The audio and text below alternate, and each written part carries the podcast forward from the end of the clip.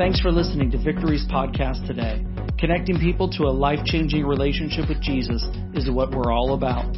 For more resources or to reach out to us, go to victorychristian.church. Enjoy today's message. Hey, church family, it's such a privilege to share God's Word with you today.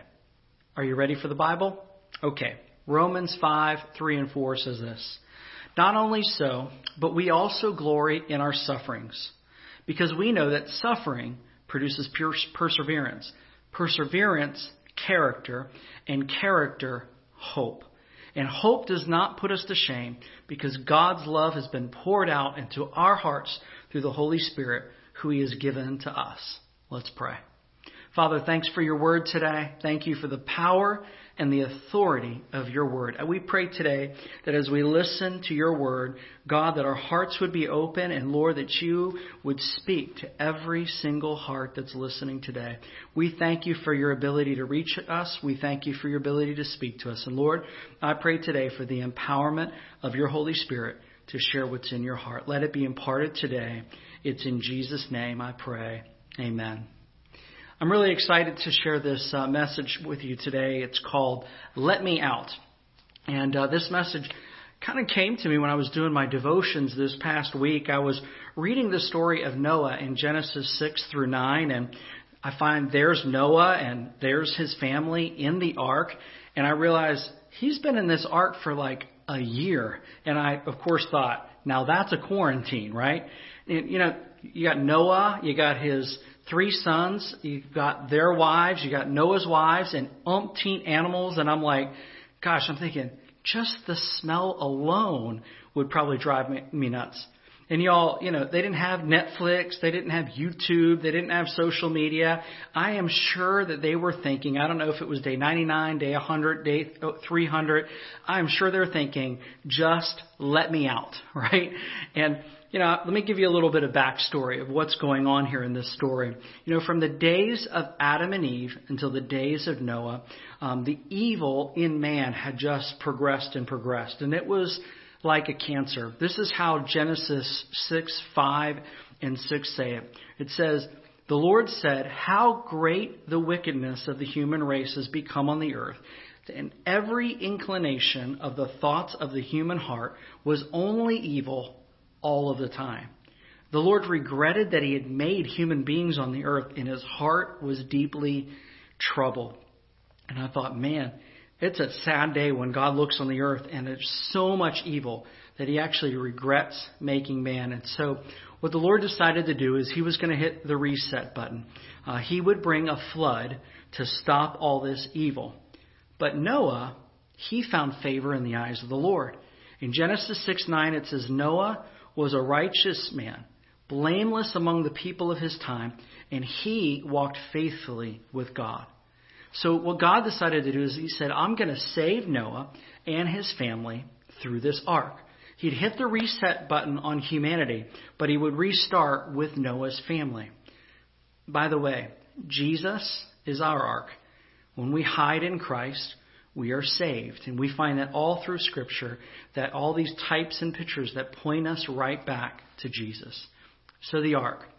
The ark is this place of safety, right?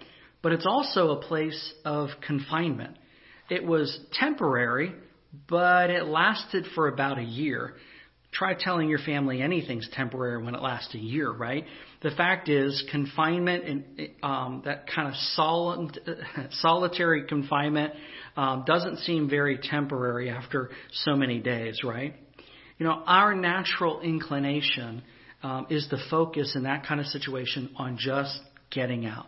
So we begin to ask ourselves, right, how am I going to get out? How am I going to get out of this confinement? How am I going to get out of this quarantine? I feel trapped. Let me out. I got a question for you today. Are there places in your life today where you feel trapped? You know, the quarantine is an obvious one. But you know, sometimes people feel trapped by their jobs.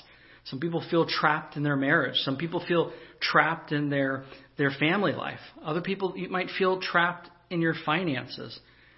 The question often comes up is how am I going to get out of these circumstances? And really that's not the right question most of the time. Sometimes we go, how can I change all these circumstances? And sometimes that's not even the right question.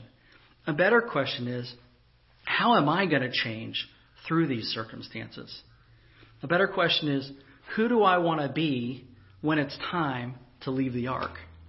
The first thing that Noah did when the flood was over and it was finally time to come out of the ark, it says in, in Genesis 8:20, it says, "Then Noah, he built an altar to the Lord, and taking some of the clean animals, clean birds, he sacrificed burnt offerings on it." And I just thought, man, this is just like a really amazing part of scripture. That the first thing they record about Noah coming out of that ark is he's building this altar, which is this place of worship. It's a place of, of sacrifice, and it's a place where he would give an offering to the Lord. The first thing Noah did when he got out of the ark tells us a lot about who he chose to be during his time of confinement. That that was what was in his heart to do as soon as he gets out. And that's what I love about that story is I'm thinking, who do I want to be on the other side of confinement? Who do I want to be on the other side of things that I don't like and things that I can't control? We have some other examples in the same scripture where Noah's sons are going to respond to what's going on. What happens is Noah built a vineyard. This is in Genesis 9. And later on, he would drink of his vineyard, and he actually got drunk which I'm sure um, Noah's not loving that this gets recorded in Scripture for all time to be. On the balance, Noah's a really amazing guy, but it puts this story in there where Noah gets drunk. And so Noah's son Ham, he has got, Noah's got three sons, Ham, Shem, and Japheth. Ham found his dad Noah in his tent naked. And he responds by just running and going and telling his brothers, Shem and Japheth, and just says, Hey, you know, this is what's going on with dad. But Ham's brothers respond very differently. Shem and Japheth, they decide that they're going to go and cover their father. And so they actually devise a plan where they're going to walk in with this covering. And they walk in backwards so they don't see their dad naked. And they cover him. And I find this scripture really interesting because Ham, he decided to expose his dad. And he was critical and judging and ready, ready to go and tell other people about what his dad had done and his failures. Shem and Japheth, though, they decided to cover their father. And they were gracious, they were forgiving. But we're certainly in a period of history where, you know, we really have a choice about how to respond to all the confinement and restrictions that, that we're walking through. We can allow it to build in us a critical spirit and a, an angry spirit and something that we're not really pleased of in ourselves. Or we can decide to be people who extend grace and who lead people to God and who want to see people forgiven and, and restore the broken. I, I'd much rather be the Shem and the Japheth in this story than the Ham in this story. You know, the reality is difficult seasons are often defining seasons. Last week, if you caught our series on stories, I was interviewing Pastor Chris, and there was a portion of the interview that didn't make it into the, the final cut, if you will.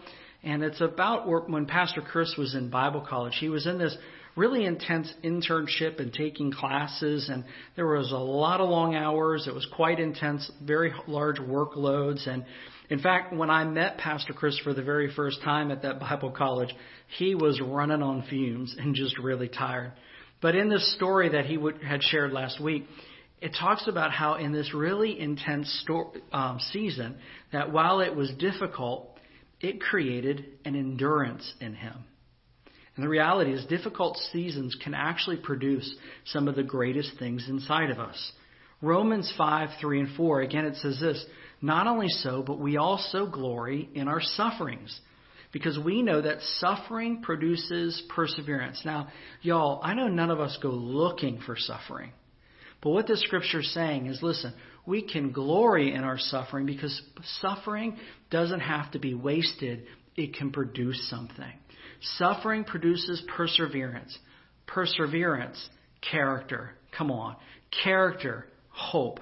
And hope does not put us to shame because God's love has been poured out into our hearts through the Holy Spirit who has been given to us. I love that. Let's let the hard stuff in life produce the good stuff in us. Let's not let it be wasted, but let it build something in us. Let's respond in a way where we come out on the other side better. So, my question is when this season of confinement is over, um, how do you want to come out of the ark? Who do you want to be when you come out of the ark?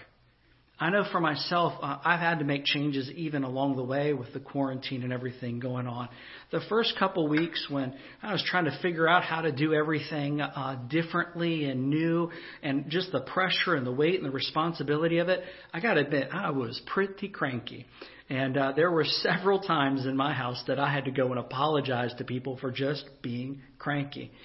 But I also made a decision along the way. I thought, I am not going to become this person through this season of difficulty.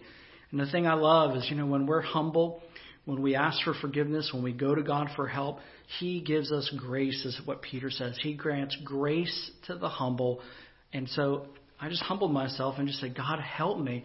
And I can sense Him helping me have virtue and helping me to approach things different because I just want to come out a better person. On another front, you know, I've, I've joked with my friends that you know you've heard of the freshman 15, where you know college students go and they they add on 15 pounds the first semester of college. I feel like the COVID 19. I figured out where the 19 comes from.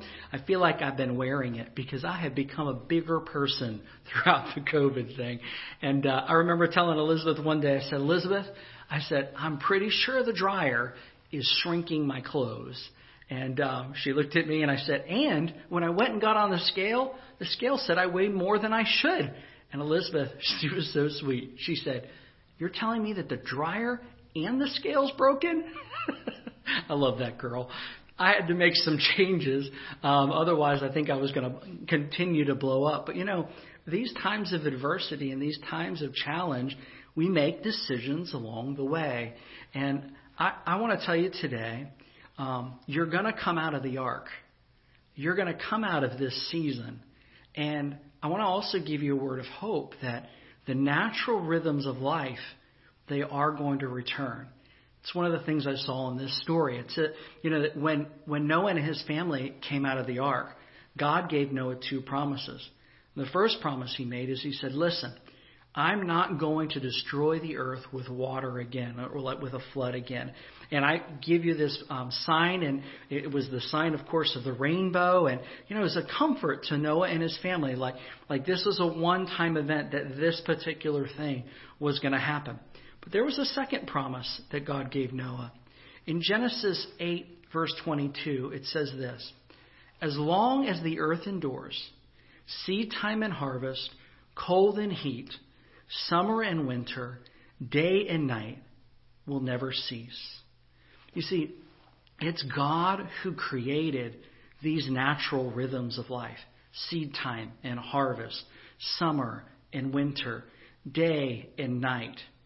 And what God did is He promised Noah, He says, Listen, this rhythm, these rhythms that I have created, you can count on them. And you know, that promise applies to you and me as well. We can count on the fact that our rhythms of life are going to return. And so, really, the question is who do you want to be when those rhythms of life be, uh, begin to return? Who do you want to be when you come out of this season of confinement? It's, it's like you're in a cocoon, if you will. And, uh, you know, with a cocoon, you, you go in as a caterpillar. And uh, it always amazes me when you look at a, a caterpillar go into a cocoon that they come out this beautiful butterfly. And I think we have this opportunity to have some really beautiful things created in us. But I want to encourage you don't go in the, co- the cocoon as a caterpillar and then come back out just an angry caterpillar that you were locked up in there. Let the transformation happen. Let God work in you. Interact with Him in a way where the confinement and the restriction and the frustration and all those things actually end up producing perseverance and character and hope because it will not disappoint. I want to take a moment and I want to pray for you today, okay? Father, I just thank you for folks who are listening today. I think for most of us, Lord, We've experienced some highlights within us of how we've responded to things. But I think there have been things along the way where we haven't responded well. And God, we just take this moment to just repent and just say, God, change us. Help us to just turn around and, and go a different way. God, we want to come out of this thing with some beautiful things in us and through us rather than the alternative. But we know, God, that we need your help. Help us, Lord Jesus, to persevere. Help character to be formed in us. Let hope, Lord, be formed in us. And Lord, we trust you today. And God, we know rhythms of life will return. Lord God, seed time and harvest, summer and winter, day and night, these are things that cannot be resisted. These are laws that you have put been put in place, and we can count on these rhythms in life. God, we thank you. I pray for those who just desperately need your empowerment, your help, and your encouragement today. And I pray, God, would you minister to them and meet them right where they are. I thank you, Jesus. We honor you. You are our hero. Amen. Are you in a place today where you need more of God in your life? Are you looking for next steps in your faith? I want to encourage you today to ask Jesus to come into your life today, to get baptized, to connect with a community of believers. And if that's you today, we would be honored to help you. Would you go to victorychristian.church and click on next steps? We want to hear from you and we want to help you in that journey because there is nothing like the journey of following Christ. Thanks again for listening. If you'd like to connect with us, just go to victorychristian.church. Have a great day.